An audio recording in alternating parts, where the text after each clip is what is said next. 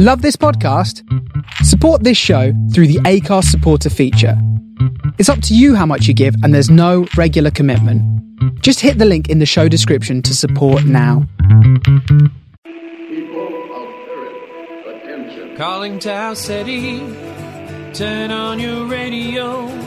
I know we had some words last time, but that was so long ago. I got your message. It was a little harsh, you know. It's still a little hard for me to hear. Please take it slow. Welcome to Starship Sofa, part of the District of Wonders network, featuring tales to terrify and far fetched fables. Everyone has a story in the District of Wonders. Come and find yours. Tuning in to your transmissions. I'm a waiting to be found, and I'm building rockets.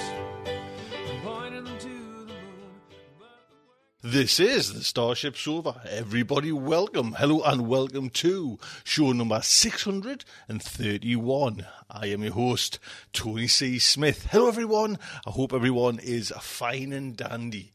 I'm recording this, guess what? At 10 to 6. yes, man, it's just things are just, it's, it's getting harder. And you will have noticed last week we did not come out. Yes, we've made the decision at the moment to run every fortnight with this coronavirus thing that's just like hideously thing that's happened to the world.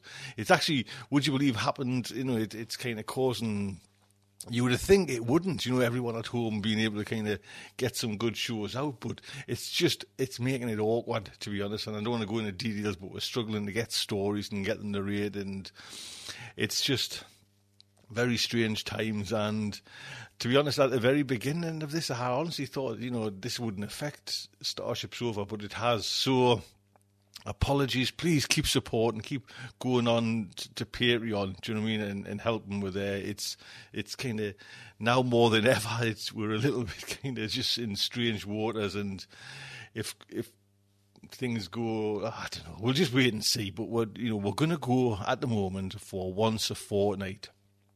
So, anyways, anyways, what we got on today's show, we have Sean Robinson with Souvenir Hungered in the City of Spiders. And we have it's our very own Amy H. Sturgis. That's all coming in today's show. I do hope you will stick around and enjoy it. So, like I say, the main fiction is Suvin Hungered in the City of Spiders. I'm not sure if I'm saying that right or not, but it's by Sean Robinson. It's original to Starship Sofa. Sean lives in the White Mountains of New Hampshire.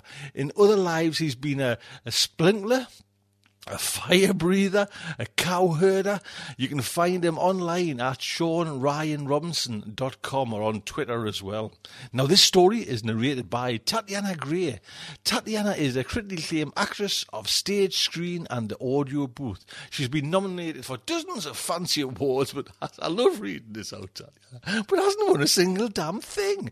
She went to New York University and lives in Brooklyn. And you can find her at TatianaGray.com. So, this Starship Sofa is very proud to present. Suvian Hungered in the City of Spiders by Sean Robinson. Narrated by Tatiana Gray. My opponent shivered above the parapet in a scrap of cloth. If I was feeling kind, I could not call it a dress in good conscience, because it was rotten and exposed her cadaverous ribs. I looked into her eyes from my side of the arena, but the pale creature fought the wind, squared her shoulders, and let the words flow from her mouth. In the beginning, there was silence. In the beginning, there was fire. In the beginning, there was the brood. Beneath us, I could feel my brood answer the poetess's words. The poem was unoriginal. So classically spoken, it was a relic of a less refined age. But what would you expect from a woman dressed in rags? Her brood scuttled forward, goaded by her words and their collars. Collars that commanded us all, could destroy us all. I spoke my own poem. The night is dry and gently dark. The ground is firm, and all the stars shine bright to show the way to blood. So up the brood of Nix to war. The scream, as the brood moved at my words, brought an even greater roar from the crowd. I did not smile. I dug my toes into the worn stone of my spire. We stood hundreds of feet above the battle, but we knew she was defeated. But I thought better of her when let fly another few words, defiant to the end. First was born the brood, second was born man, third was born the masters. Another ancient poem, one of many. Her eight legged warriors tried to answer, but it was too little too late. I could feel how starved they were, how desperate. They fought because their poetess loved them, even though they failed, and the years had made their armor weak and their eyesight clouded. Their collars were old, and the poet's words lacked. I could have prolonged it, dragged out the fight, took her brood one at a time, and forced her to watch each of her charges die. It would have brought me glory. But her tears were bright in the light of the arena. She did not look away as my spiders ripped hers apart. Whatever was left of my heart that was not spider silk and poison twitched. Silver. Chaos. Poem. There are things you learn when you are the poetess of the hive, if you're careful. Never look a master in the eye, though they are beautiful. Speak softly if spoken to. Use no words that are unique in all the world. My brood went mad, and the cheers of the crowd drowned out whatever else I might have said.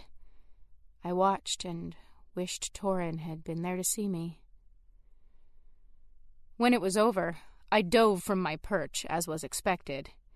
The webs around the arena were strong enough to keep the brood contained, and they were more than enough to catch me as I fell. It was a bit of theater, expected of Suvian, of Nix hive. The masters cheered above, ignoring where their great bodies knocked into the men and women brought as their attendants. Theirs was not my duty and I was thankful for that. A single, high pierced scream above me erupted as my defeated opponent leapt as well. I had no prayer for her, but did not look away as she fell. Her brood was dead. Her hive would do worse than kill her. She did not aim for the webs, and I did not look away. In the pit, I was surrounded, Spiders many times my size brushed against me with smooth armor. I touched them each, one at a time.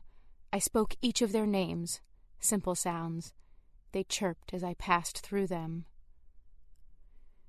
The sun, it passes, calling us to sleep. Its song is dark, calling us into the deep.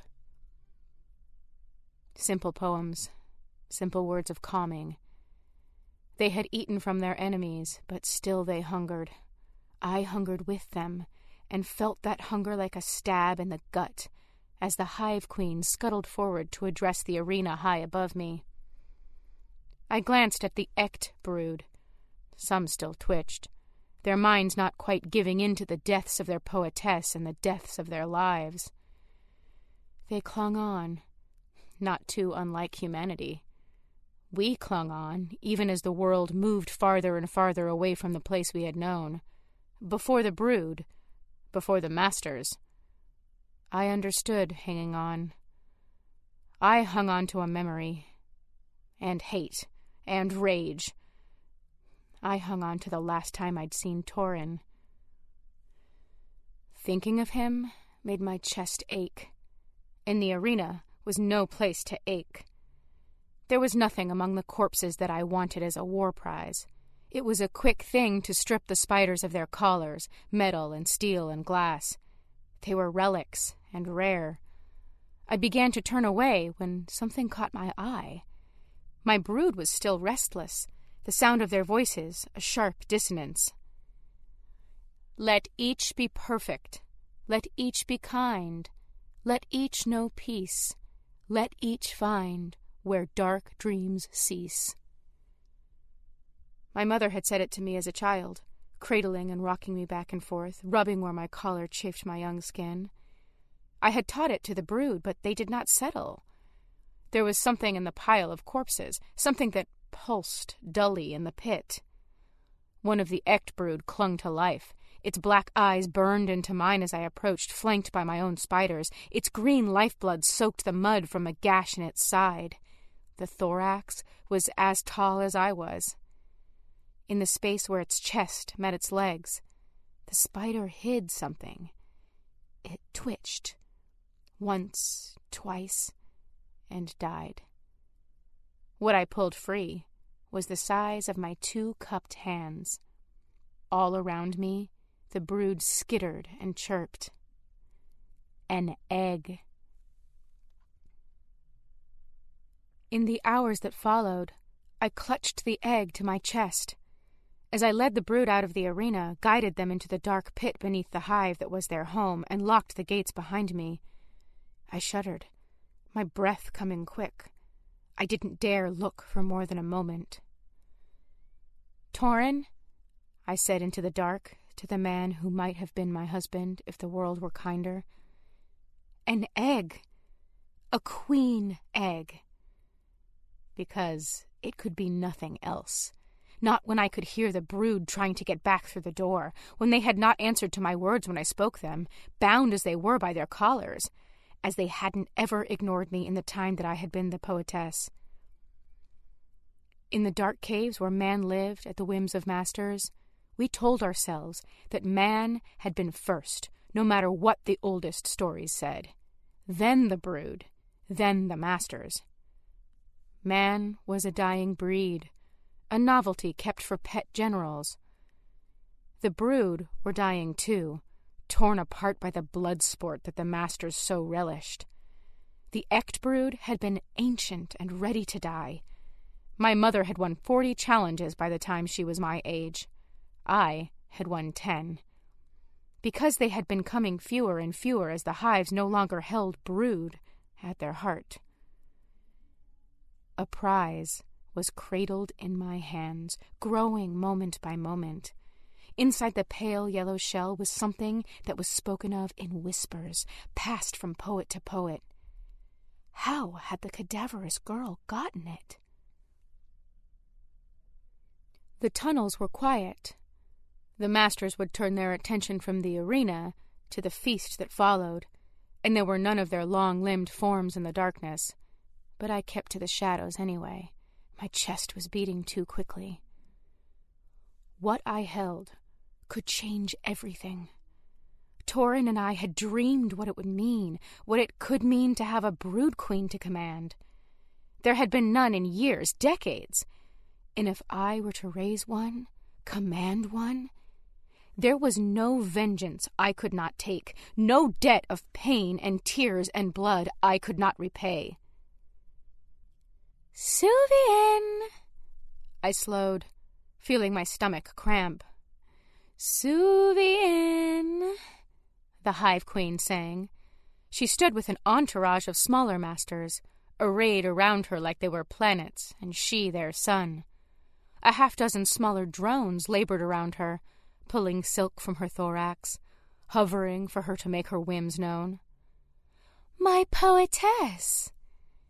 My queen, I said, and dropped to my knees. The stone beneath me was broken and jagged, dug into my skin. I looked up and took in the Hive Queen. Her thorax shone in the torchlight.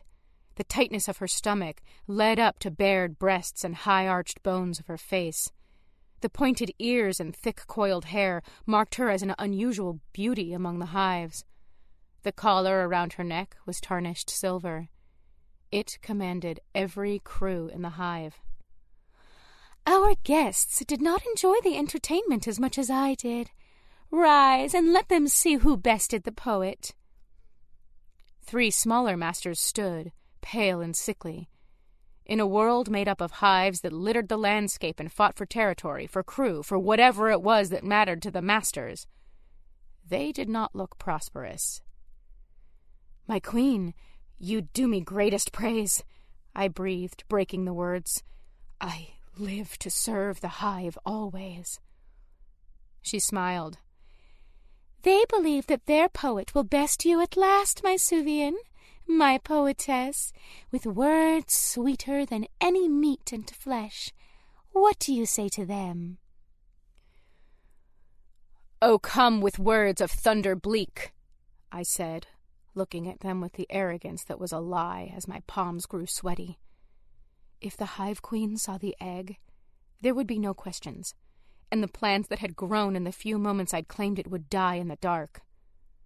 And bring a poet with words to speak. Well spoken, she said.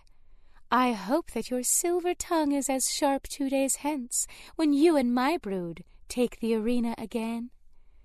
The smaller masters grumbled, but my mistress laughed. Her drones chittered, and they took their leave of the hallway and left me to move as quickly as I dared to. The kitchens were quiet. Whatever was prepared for the masters was already on the long tables. There were no multiple courses, no finery, just hunger and greed and power. There would be deaths tonight, people that I had known as a child who would never find their way home again.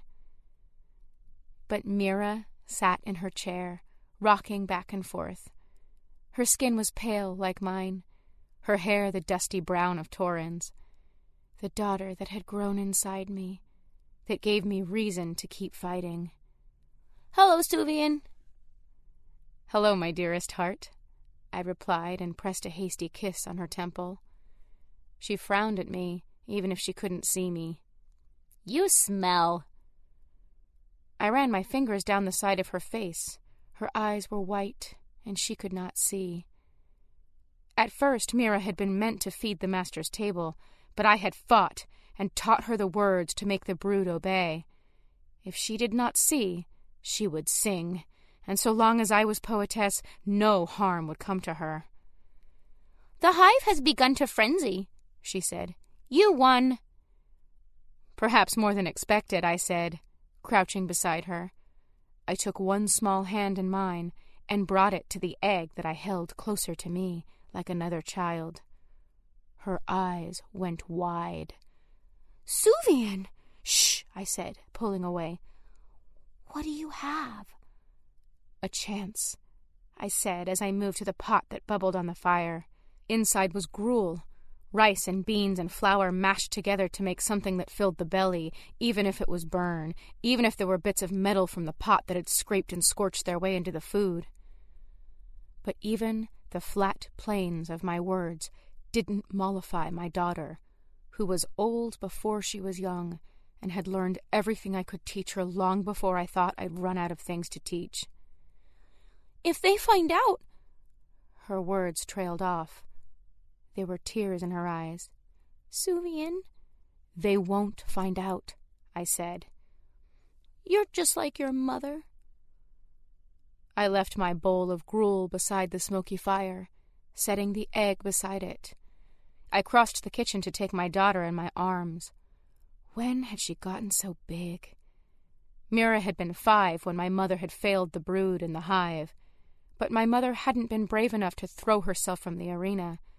She had crawled back down the spire, and the hive queen had been displeased.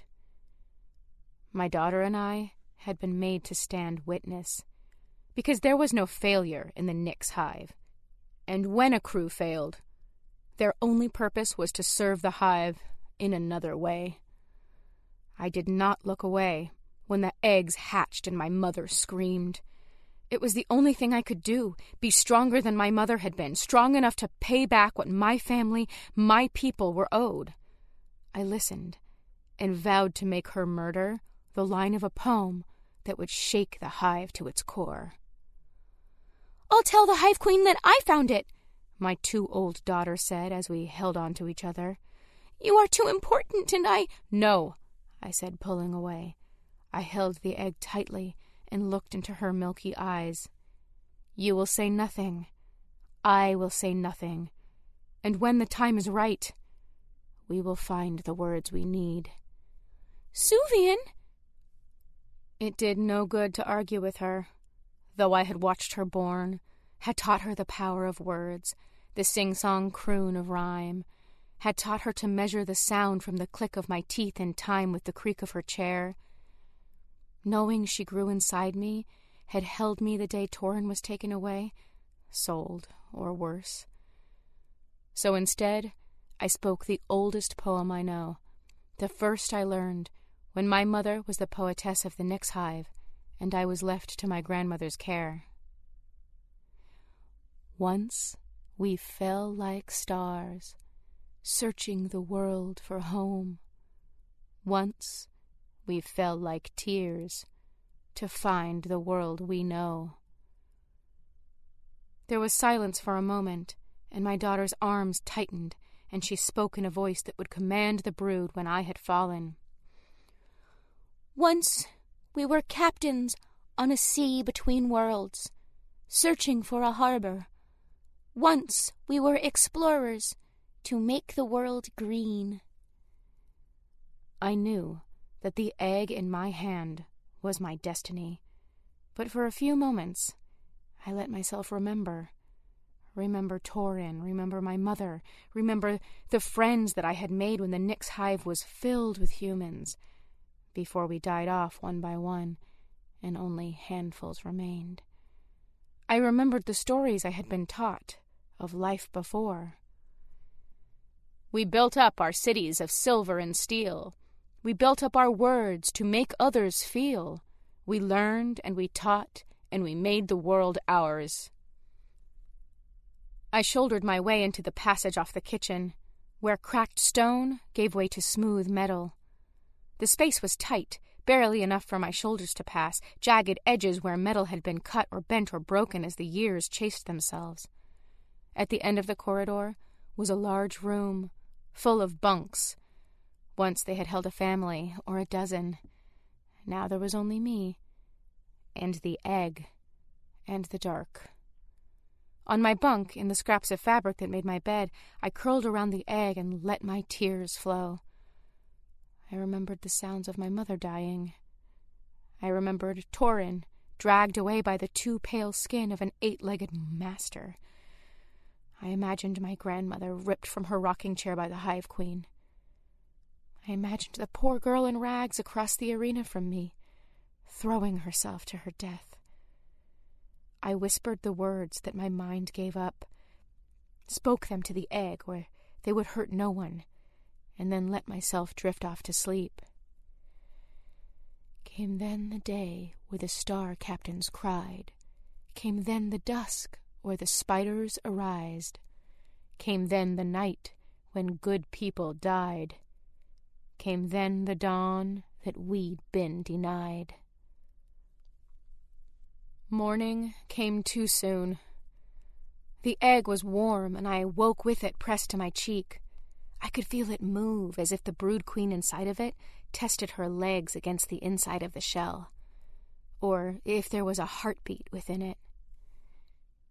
Wake up, wake up, the spider queen said. Wake up, wake up, or we'll wish we were dead. The sun is shining, though the fields are bare. Another day's come, to cast off despair. I smiled despite myself. The words came quick and easy. When had that happened last? When had I found words that weren't jagged edges? I smiled, and then let the sides of my mouth fall back into place. It had been with Torin, curled around each other in my bunk, playing with words and rhymes and rhythm, teaching each other the poems we'd learned as children and the secret ones we'd learned that kept hope alive in the hive. When I crawled through the passageways to the kitchen, my daughter still sat in her chair. I kissed her, pressed the brood queen egg into her hands, and kept walking. The hive was quiet, the halls nearly empty, and as I slipped into the great chamber that was the hive queen's throne room, I knew why. There were masters addressing the throne, the ones from last night, pale and sickly. Behind them were half a dozen humans chained to a box of steel. There were words on the side, in the language of all relics, but I could hear the tapping of brood legs against metal. My poetess! the Hive Queen called. I moved, careful not to get too close to the other humans or the masters. I knelt before the Queen, not looking up into her too beautiful face, or even at the black carapace of her body. Your newest challenge has arrived, my poetess, she said. You will do me honor when you enter the arena. It will be beautiful. Will you not look? The Hive Queen asked. Will you not see who believes they will make sweeter words than you, my Suvian? It was not an invitation, not from the queen who had fed her young on my mother. I looked up. It was a poet, male, his skin a pale color. I noticed the place near his neck, where a thick mound of scar was paler than his skin. I followed the line of the damage up, saw the sharp point of his chin, a long fall of hair from the middle of his head, and then saw his eyes. The last time I had seen his eyes, I had knelt in the same place as the hive queen told us that the Nix hive only needed one poet, that two was too many, that Torin was told. The last time I had seen those eyes, he had been ripped out of my arms, screaming by one of the hive queen's brood. I had tried to fight with my pale arms. I hadn't learned the power of words, and in a contest against one of the masters, only words mattered. I had never seen the man who was to be my husband again. Torin? The name slipped from my mouth. The hive queen chittered, a sound that scraped my nerves raw. I looked up, unable to stop myself. There was a smile across her too beautiful face. It was the same smile that she'd worn the day my lover was taken away, the same smile the day my mother had been fed to the hive queen's young. Torin! I stood, ignoring the masters, but he didn't. He didn't look up from the ground. In the torchlight, I traced the planes of his face with my eyes, stopping to see the tight knot of scar that crawled up the side of his neck. Torin! But he said nothing. I won't do it, I said. I will not. It seems, the Hive Queen said to the other masters, her voice still warm and pleased despite my disrespect that my poetess has a better memory than yours. Ah, but look! Perhaps there is something that might spurn us forward. A master, small and pale, walked through the doorway, holding my daughter in his arms. She didn't struggle. She didn't kick. But she held the egg I'd given her to keep safe. And what does this little crew member hold in her hand, I wonder? The Hive Queen said and stepped forward. Will it be enough to make my poetess obedient? Or will it feed my young when they are born? Hmm. Terror gripped my stomach. Fear that spun around me and threatened to consume the world. I was moving before I thought better of it, before I could weigh decisions and their cost, because the Master held my daughter and I would not watch her die. Dark is the spider, Bleak is the chulling chaos that burns with iron. The gathered masters fell back as if they'd been struck, and they had, by words from the mouth of the poetess of Nix. I closed the distance to where the master still held my daughter in his arms. He was pale and ugly. His lips were red, and he skittered backwards as my foot found the bend in one of his legs, and I climbed him fast, throwing an arm around his throat and hissing into his ear. Ninth corpse. False. He went down hard, but I rolled over with his weight. The other masters had pulled back, even the Hive Queen, whose smile had fled her face. My daughter hit the ground, but there was no time, and there was no escape, except through the death of every spider in the throne room, and there were no words that would actually kill the masters. I charged the relic box that contained the rival brood. There were long metal poles holding it closed, but inside I could hear the scraping of legs and fangs against the metal. The plan, building in the ground of my desperation, had little chance of success. But it could buy Mira and I time. Time enough for Torin and I, with our brood. We could sweep the hive, kill them all, make sure we kept our daughter safe. Torin finally moved, coming up beside me. I couldn't lift the last bar but I could hear the brood. Help me! I felt a sharp pain on the back of my head, and then there was nothing. I woke to darkness. My head throbbed. It came back in flashes Mira, Torin, the egg, the Hive Queen's smile. I could taste bile in my mouth, and as I sat up, my head swam. Suvian? I heard a little voice. I reached toward it, grabbed my daughter, and pulled her to me. I'm sorry, Suvian. I'm sorry. The darkness was absolute, but I could feel her shuddering tears. It's all right, love. It's all right. I rocked her back and forth as I had when she was small, muttered fragments of the poems my own mother had taught me as a child, silly, simple things that were easy to remember, poems about ants and sheep, and the letters of the alphabet the masters used. But most of the crew couldn't read. The brood were farther out in the darkness, keeping their distance.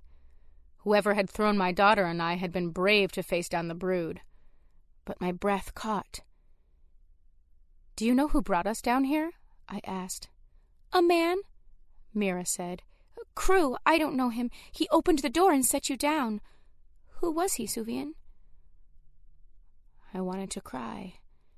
In all my imagining, in all the nights I had cried myself to sleep, we sat in the brood lair beneath the hive, locked in with the spiders that were mine to command, because I was the poetess of the hive, here because the man who had been my love, my almost husband, the father of my child. Hush now, I said, pressing my face into her hair. They will call us to the arena soon, and there are things that must be said, poems that must be spoken. Because inch by inch, the wordless pain inside my heart was turning brittle the words that had kept me moving through the hive, through the battles, through the pain, were running out, leaving the words for ending, for new beginnings, for vengeance. And I told my daughter the story, the only story she did not know. The story my mother had told me on the day she went to face her last battle. The masters had webbed the brood queen egg between the two spires above the arena. A brood queen could birth a thousand brood a day. The broodlings were biddable if they were collared early, and collaring the brood queen would bring all her spawn to heel to the poet who dared. But my eyes glanced off the egg as I climbed up to my perch. Across the open space, Torin was waiting. So were the collected masters, cheering and chirping and screaming across the arena. So was the Hive Queen. Behold the poets! she cried. Theater, useless theater. Mira was in the pit with the brood, carefully nestled in the side of the rocks. It wasn't safe. She could be trampled. She could be poisoned and ripped apart. But it was the best I could do. Not the best. The best came as the man I had once loved opened his mouth. In the city, dark and bleak, Two hearts were born and made to speak the words of love between inside the hive of things unseen. Beloved was Torin, beloved of Suvian, in the city, dark and bleak. Whatever words he had planned, they fell silent. He stared across the distance, and I watched him breathe in. Sold was Torin, son of shipmakers, Sold was Torin into the arms of pain to learn the words spoken in screams or poems or not at all. Beneath us, the two broods moved forward on angry legs. There was a cheer in the stands, more and more. The masters wanted blood, and the Hive Queen wanted to watch me kill the man I'd loved. I said again, The poems we speak are lies they tell, of when the world was made and fell, to masters dark and brood we say, we crew were made to dark obey. The crowd liked that less, much less, but there was a crew in the stands who were listening, and a little girl in the arena who mattered to me more than anything, a little girl I had carried inside me, had fought for, would die for. But Torin had words as well, and beneath us they spurned the battle. First was born the brood, Second was born man. Third was born the masters. His spiders were younger, fitter, and in my heart, the battle we fought on the spiders of the Nix hive was not the battle for victory. I heard my daughter scream in the pit as the two sides fought. Born to Suvian, born to Torin, a girl child with her father's love for words, a girl child with her mother's love for words, born Mira, beloved, beloved, beloved. Torin stared. The Hive Queen moved forward from her throne. Fight! I looked around the arena, looked toward the brood below, looked at Torin on his spire, and spoke a last time. Spoke parent to child in the Nix hive, poetess to poetess, since the first crew was collared and the world was still new. When we had sailed the stars and found our home, waiting until the time was right. The time was never right, but the time was now. Daughter of captains, daughter of stars, know these words, learn these words. For when hope is gone and all left is dying, words have power, great power, all power. Command code dangerous, nine, wolf, six, seven, nine. There were screams from the arena. The collar around my neck burned, and I could hear the sound of metal breaking, could see the darkness shot through with sparks where the collars the masters wore died. The relics broke, and I felt the collars slide from my neck. The Hive Queen howled. She lumbered forward to the spire and put her weight on it. Below me, the brood howled, free of their control, free of the words of poets or masters. But my daughter was still below, blind in the dark. Suvian! The Hive Queen screamed. But I could feel the tremor of the stone beneath my feet. The spire wasn't meant for such weight. It cracked, and the choices that were mine to make winnowed away. I looked at Torin, whose hair was like a pennant in the wind. He stared wordless. I jumped from the spire as it broke, taking the rock firm brood queen egg in my hands as the webbing broke, cradling it to me as I fell, too far out for the safety webs to catch me. Like the frail woman whose name I didn't know, who'd brought me the egg. The egg that my daughter would find, and hatch, and teach, that my lover would guard in the hollow corpse of the Nix hive.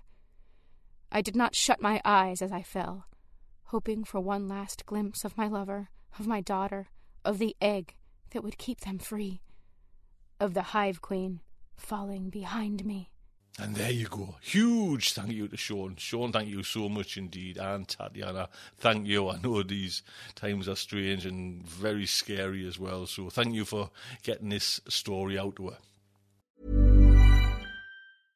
Hey, it's Paige DeSorbo from Giggly Squad. High quality fashion without the price tag. Say hello to Quince.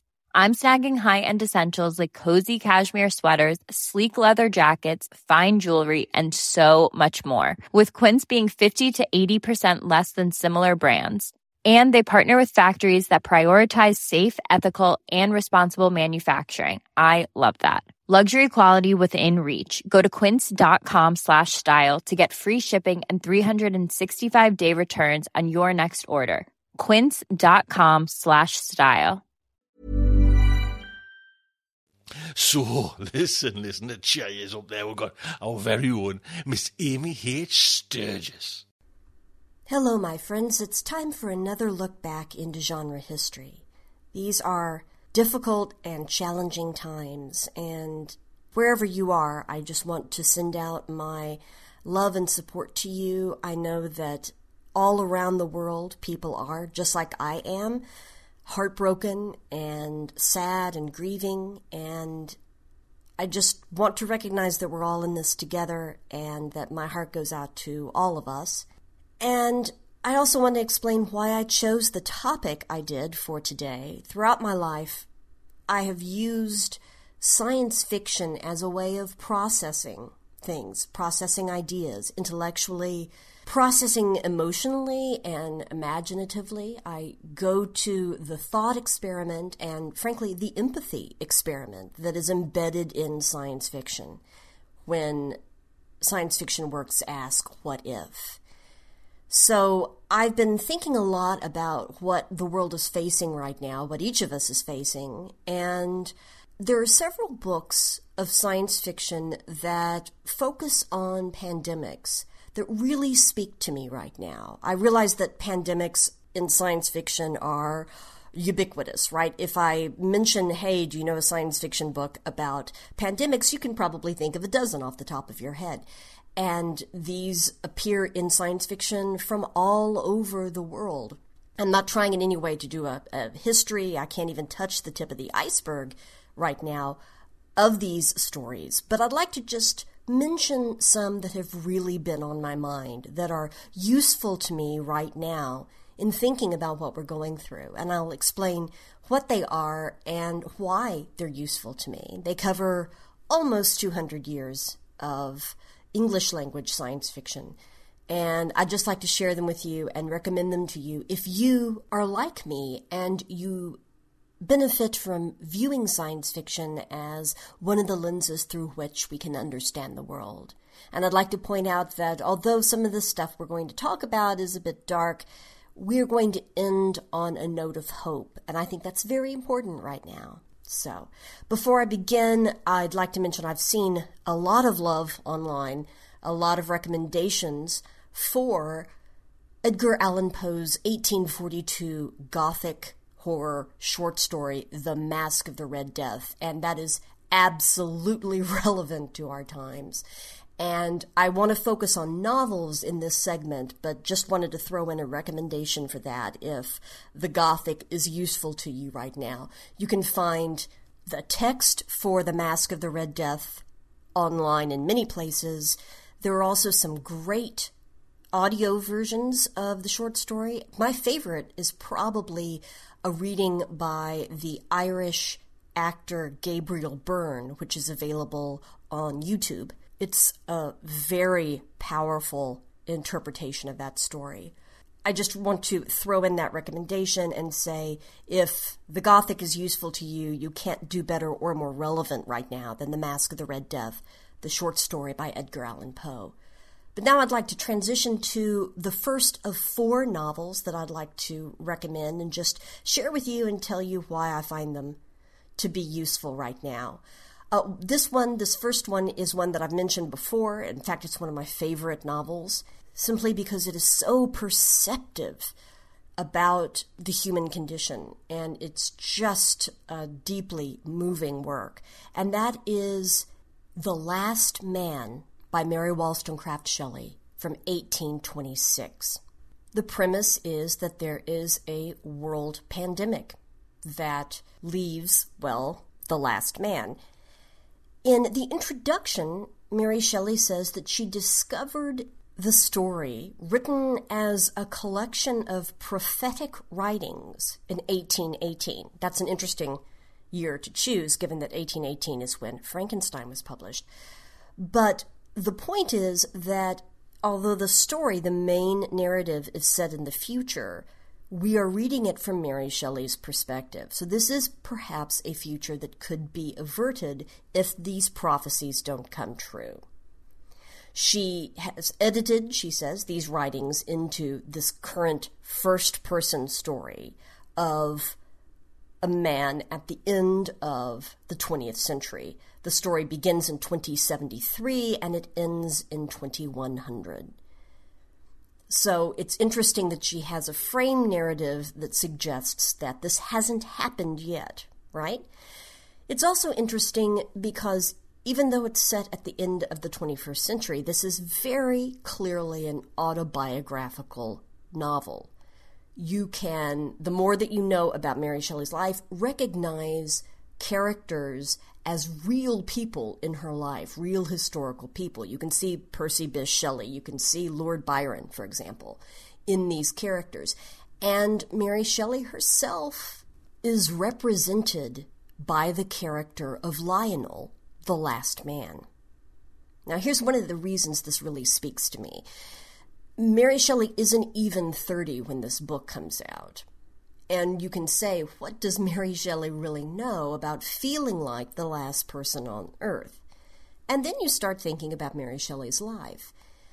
She grew up in the shadow of her mother's death. Her mother lived only a few days after giving birth to her and died, and Mary thought a lot of Mary Wollstonecraft and her legacy and what it meant that her mother was dead.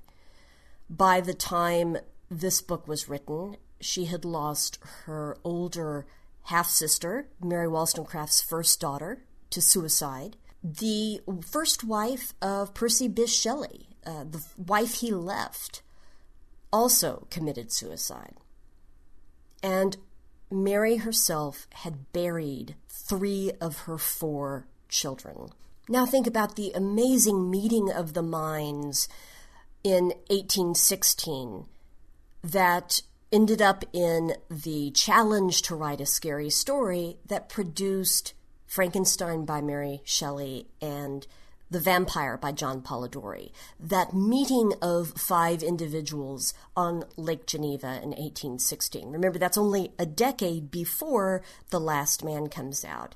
Who was there? Well, Mary was there, and her soon to be husband, Percy Bysshe Shelley, and Lord Byron and his doctor, John Polidori and Claire Clairmont, the stepsister of Mary. Now, flash forward to the time she's writing The Last Man. Percy Bysshe Shelley is dead. Lord Byron is dead. John Polidori is dead. Claire Clairmont is still alive, but she had a daughter by Lord Byron who is dead. It's very easy to see how Mary Shelley felt like really the last person on the planet. But it's also extremely touching to see how she processes her loss and the world around her and how she should find courage in the midst of all of this loss by writing herself as Lionel, watching the world essentially disintegrate around her.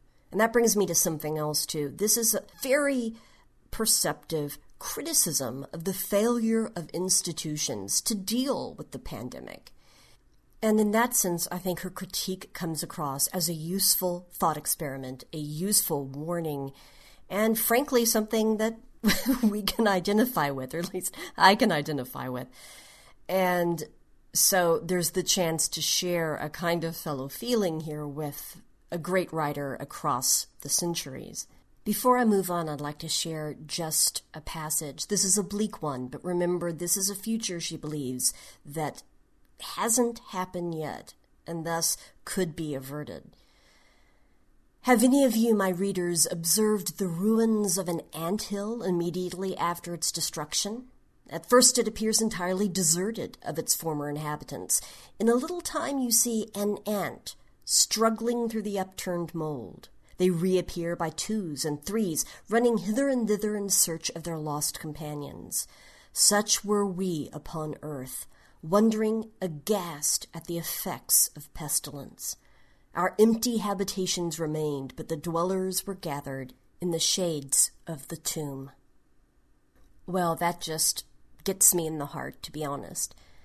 The Last Man is available for free online at Project Gutenberg, and there is a, an exceptionally good reading of The Last Man, a full unabridged audiobook available for free at LibriVox.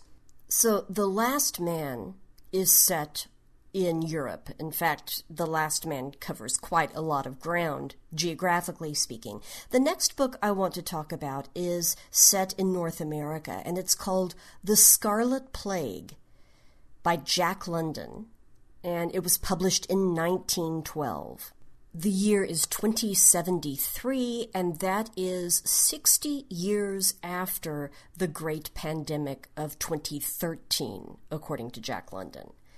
And what interests me about this work, particularly right now, is the sense that even though there is this massive pandemic, people do survive. There is a sense that the wild has reclaimed North America, that where people were, now there is flora and fauna, that even the survivors, the next generations, are somehow wilder. And while the effect of this, the what we end up with in terms of civilization or the lack thereof, uh, humanity or the lack thereof, it's not ideal, but it does show that life goes on. And there's a really fascinating disconnect between the generations that are growing up and the main character who lived through the pandemic and is trying to communicate what happened to young people who just really don't have any understanding of the world that came before. It's it's a very interesting book and a very affecting book. And I find it useful because it puts a lot of the emphasis on what kind of world will come after this? What kind of people will come after this? And again, it gives us warning, but it also gives us the opportunity with empathy and imagination to live through this, to experience this with the author. Before I move on, let me give you a quote from The Scarlet Plague. This is the character who lived through the pandemic. The fleeting systems lapse like foam, he mumbled, what was evidently a quotation. That's it, foam and fleeting. All man's toil upon the planet was just so much foam. He domesticated the serviceable animals, destroyed the hostile ones, and cleared the land of its wild vegetation, and then he passed, and the flood of primordial life rolled back again, sweeping his handiwork away. The weeds and the forest inundated his fields, the beasts of prey swept over his flocks, and now there are wolves on the cliff house beach. He was appalled by the thought. Where four million people disported themselves, the wild wolves roam today, and the savage progeny of our loins with prehistoric weapons defend themselves against the fanged despoilers. Think of it, and all because of the Scarlet Death. Like The Last Man, you can find The Scarlet Plague on Project Gutenberg as a text, and you can find it on LibriVox as an audiobook.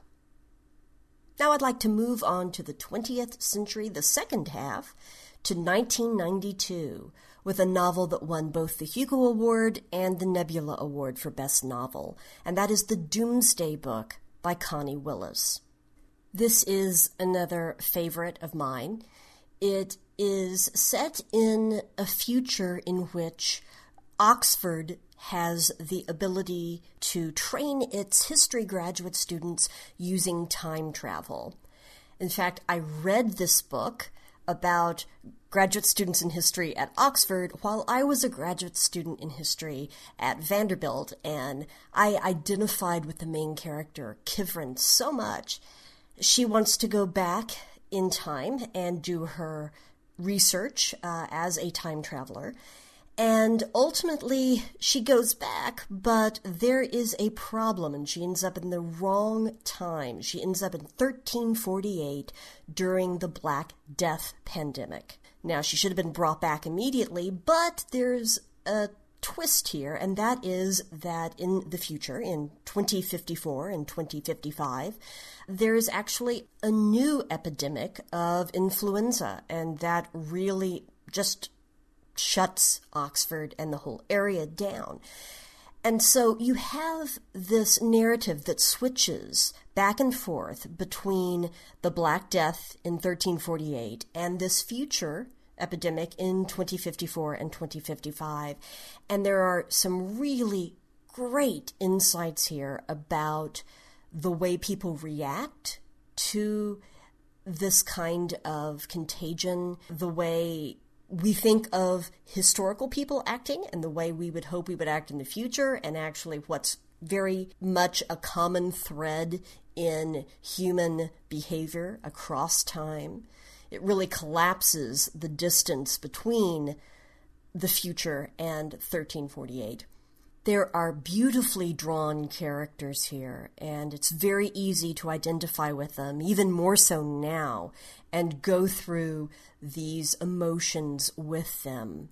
And I highly recommend the story. It is sad but hopeful, and it is extremely uplifting about really what brings all of humanity, binds all of humanity together. Two quick quotes from this book. One, none of the things one frets about ever happen. Something one's never thought of does. And well, I'm, I'm really feeling that, I must say. I identify with that one strongly, considering where we are right now. And the other quote is from our main character, Kivrin, the history student, looking back on being there during the Black Death. And she says, I wanted to come, and if I hadn't, they would have been all alone, and nobody would have ever known how frightened and brave and irreplaceable they were. This really is a beautiful book. Now, Connie Willis went on to write more books and certainly she has uh, also other short stories and novellas and such in this universe of Oxford and time travel. I have to say, none of them have lived up to this for me. I am very happy to treat the Doomsday Book as a sort of standalone, and but it works beautifully that way. And so I do recommend this greatly. And last, I want to end with a very recent book, an amazing book. It is from 2018 and it is called Moon of the Crusted Snow by Waubgeshig Rice. It was nominated for the 2019 OLA Forest of Reading Evergreen Award, shortlisted for the John W. Campbell Memorial Award, shortlisted for the First Nation Communities Read Indigenous Literature Award, and the 2019 Women's National Book Association Great Group Reads. It was a pick for that. Waubgeshig Rice is an author and a journalist in Canada, and he is a member of the Wasauksing First Nation. And Moon of the Crusted Snow is set in the very near future. It is set in what could have been an hour from now, a day from now, very recognizable. And it is set in a small northern Anishinaabe community in Canada, a First Nations reserve this is well I, I don't want to give too much away. That that is my danger here. So i'm just going to read the official book description.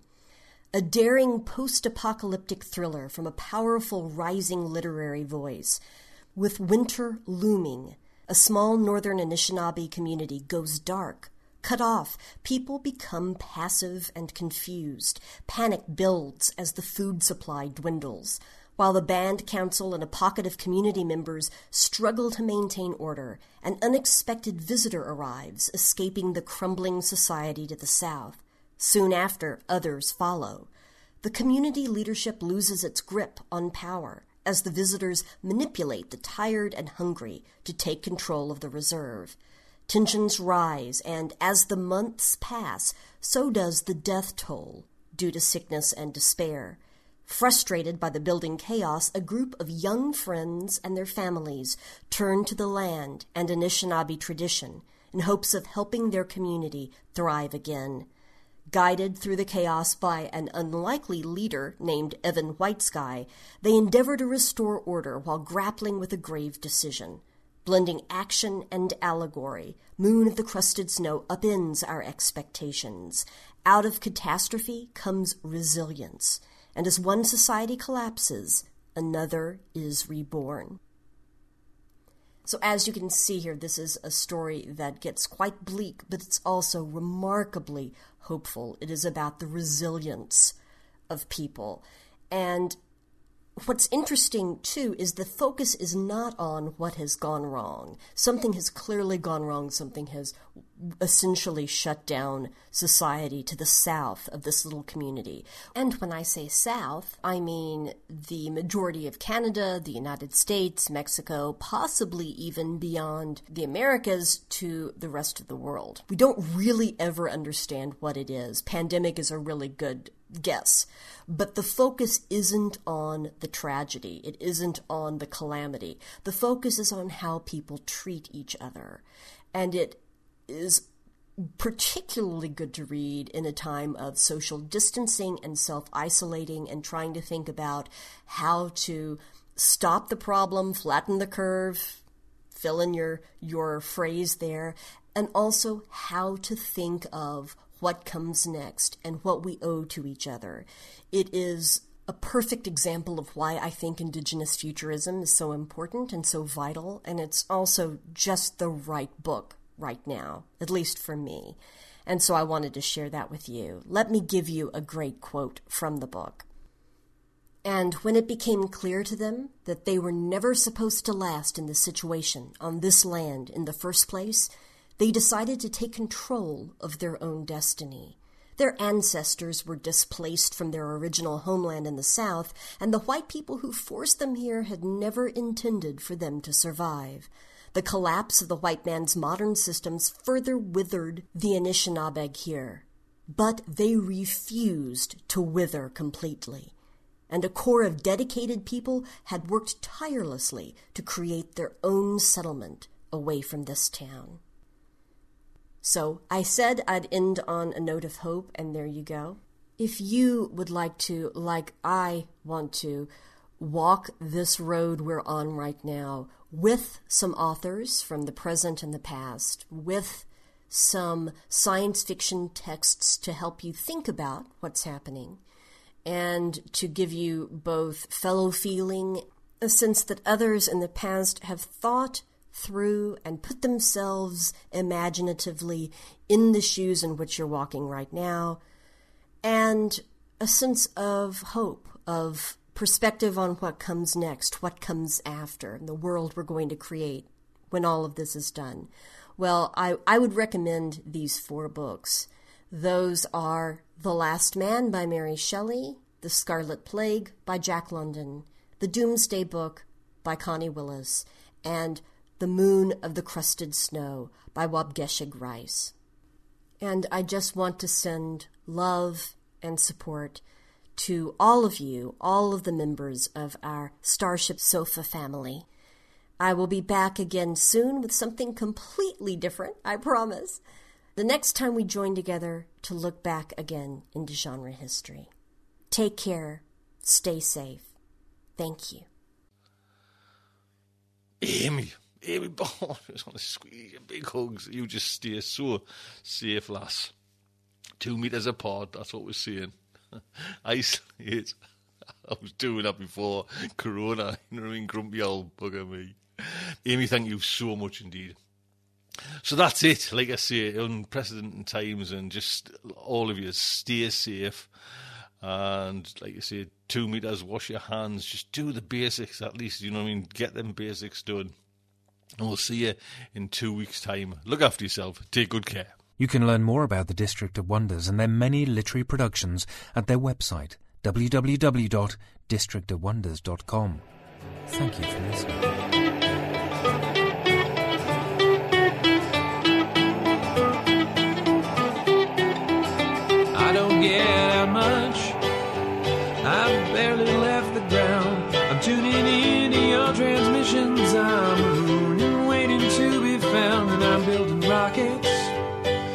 Pointing them to the moon. But the work is going slowly. It won't get to you anytime soon. Can you reach me? Is my signal getting through? Turn on your radio. I wanna talk to you.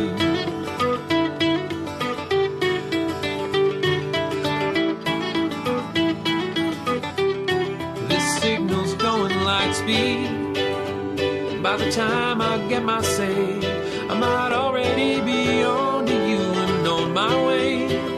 But you're so far from here, and at best I'm moving slow. So I'm waiting on your call at home with nowhere to go. Can you reach me? Is my signal getting through? Turn on your radio. I wanna talk to you. I wanna talk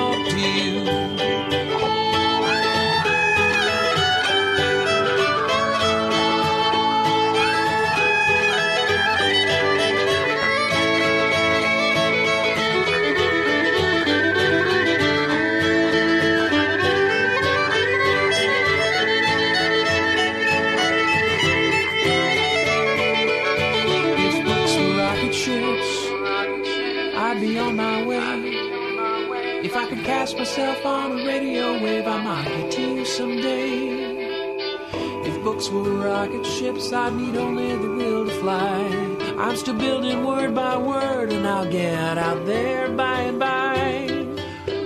I'll get out there by and by. I'll get out there. I'll get out there by and by. I'll get out there by and by. I'll get out there,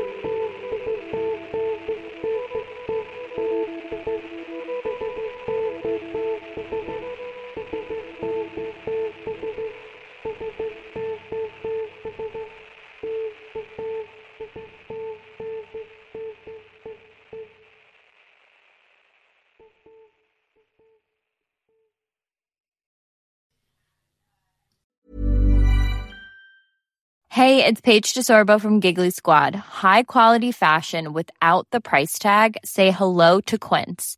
I'm snagging high-end essentials like cozy cashmere sweaters, sleek leather jackets, fine jewelry, and so much more. With Quince being 50 to 80% less than similar brands. And they partner with factories that prioritize safe, ethical, and responsible manufacturing. I love that. Luxury quality within reach. Go to quince.com slash style to get free shipping and 365 day returns on your next order. Quince.com slash style.